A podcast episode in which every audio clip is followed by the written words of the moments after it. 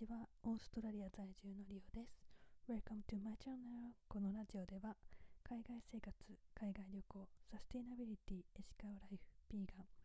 ゼロウェスト、ヘルシーライフ、マインドフルネスなどなど日々考えていることをお話ししていきます。はい、今日はちょっとマインドフルネスの分野のお話をしていこうかなって思います。まあ、実は私メンタルが強い方ではないです。日本では東京で生活をしてたんですが、日々忙しい生活の中でメンタルがすごく疲れてしまい、まあ、それが結構大きな理由でオーストラリアに引っ越してきました。でオーストラリアで生活しているうちにどんどん、うん、心が元気になって、まあ、ちょっと今はね東京に帰るのが怖いなって思っていて、まあ、今こちらに居座り続けてるっていう感じなんだけども、その中でマインドチェンジが結構あったので、それを話していきたいと思います。一番は仕事の順位というか価値観が変わったなって思います。日本にいる時はやっぱり仕事が一番で、仕事に合わせて生活を送っていたというか、仕事の時間の合間に趣味のことをしてっていうことがメインでした。でやっぱり時間も少ないし仕事もハードだったし、うん、私は結構忙しい生活、忙しいというか、まあ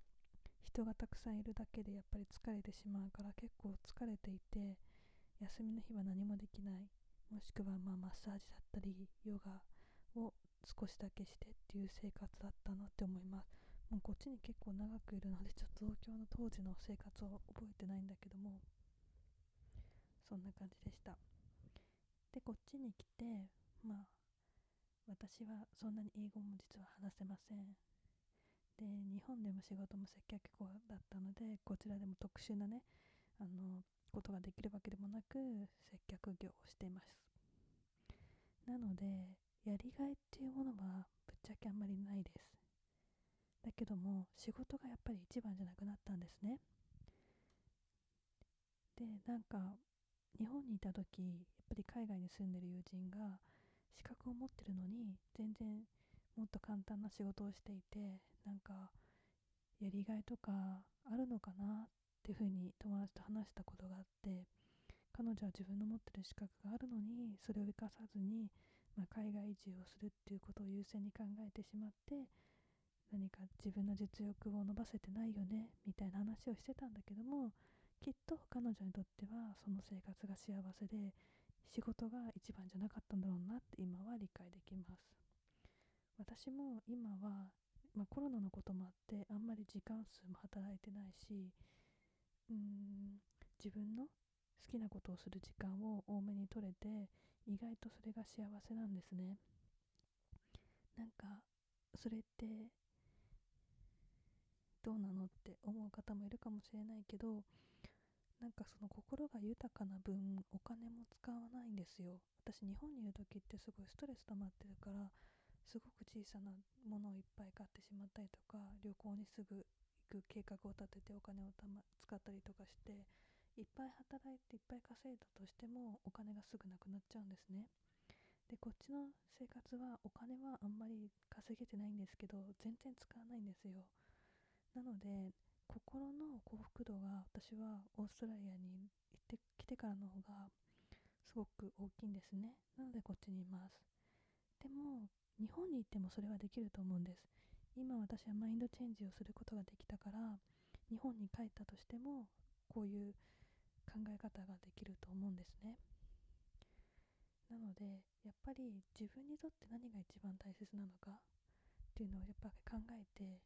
それを仕事にするのは何か違う気がして、だけどもしその仕事が昔からやりたかったことだったりとか、まあそれがすごくやっていて楽しいことだったらそれが一番でも全然いいと思うんだけども、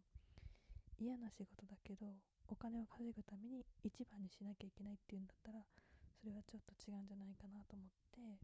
まあ、最低限自分が生活できる金額を知って、それだけ稼げれば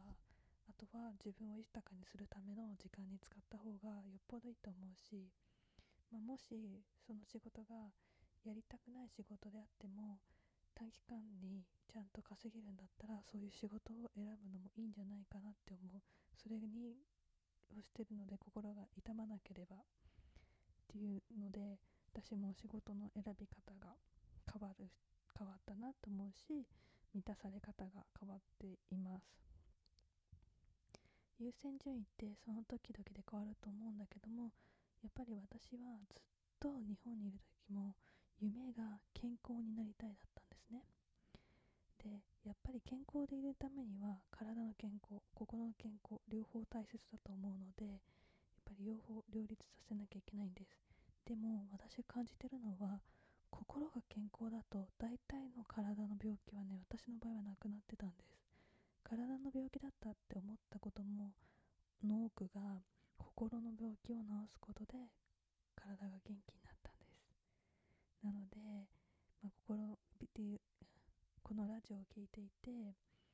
日々の生活頑張れない方、少し自分の心が豊かになる選択をしてほしいなって思います。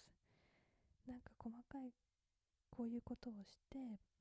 元気になったとかいうこともいくつかあるんだけども、まあ、今回は選択をするっていうことを話してみました。はい、では今日はこんな感じで終わろうと思います。今日も聞いていただいてありがとうございます。この放送は各種ポッドキャスト、スタンド エフエム で配信しています。お好きなプラットフォームでフォローしていただけると嬉しいです。はい、では次の放送でお会いしましょう。Thank you for listening. See you next time. Bye bye.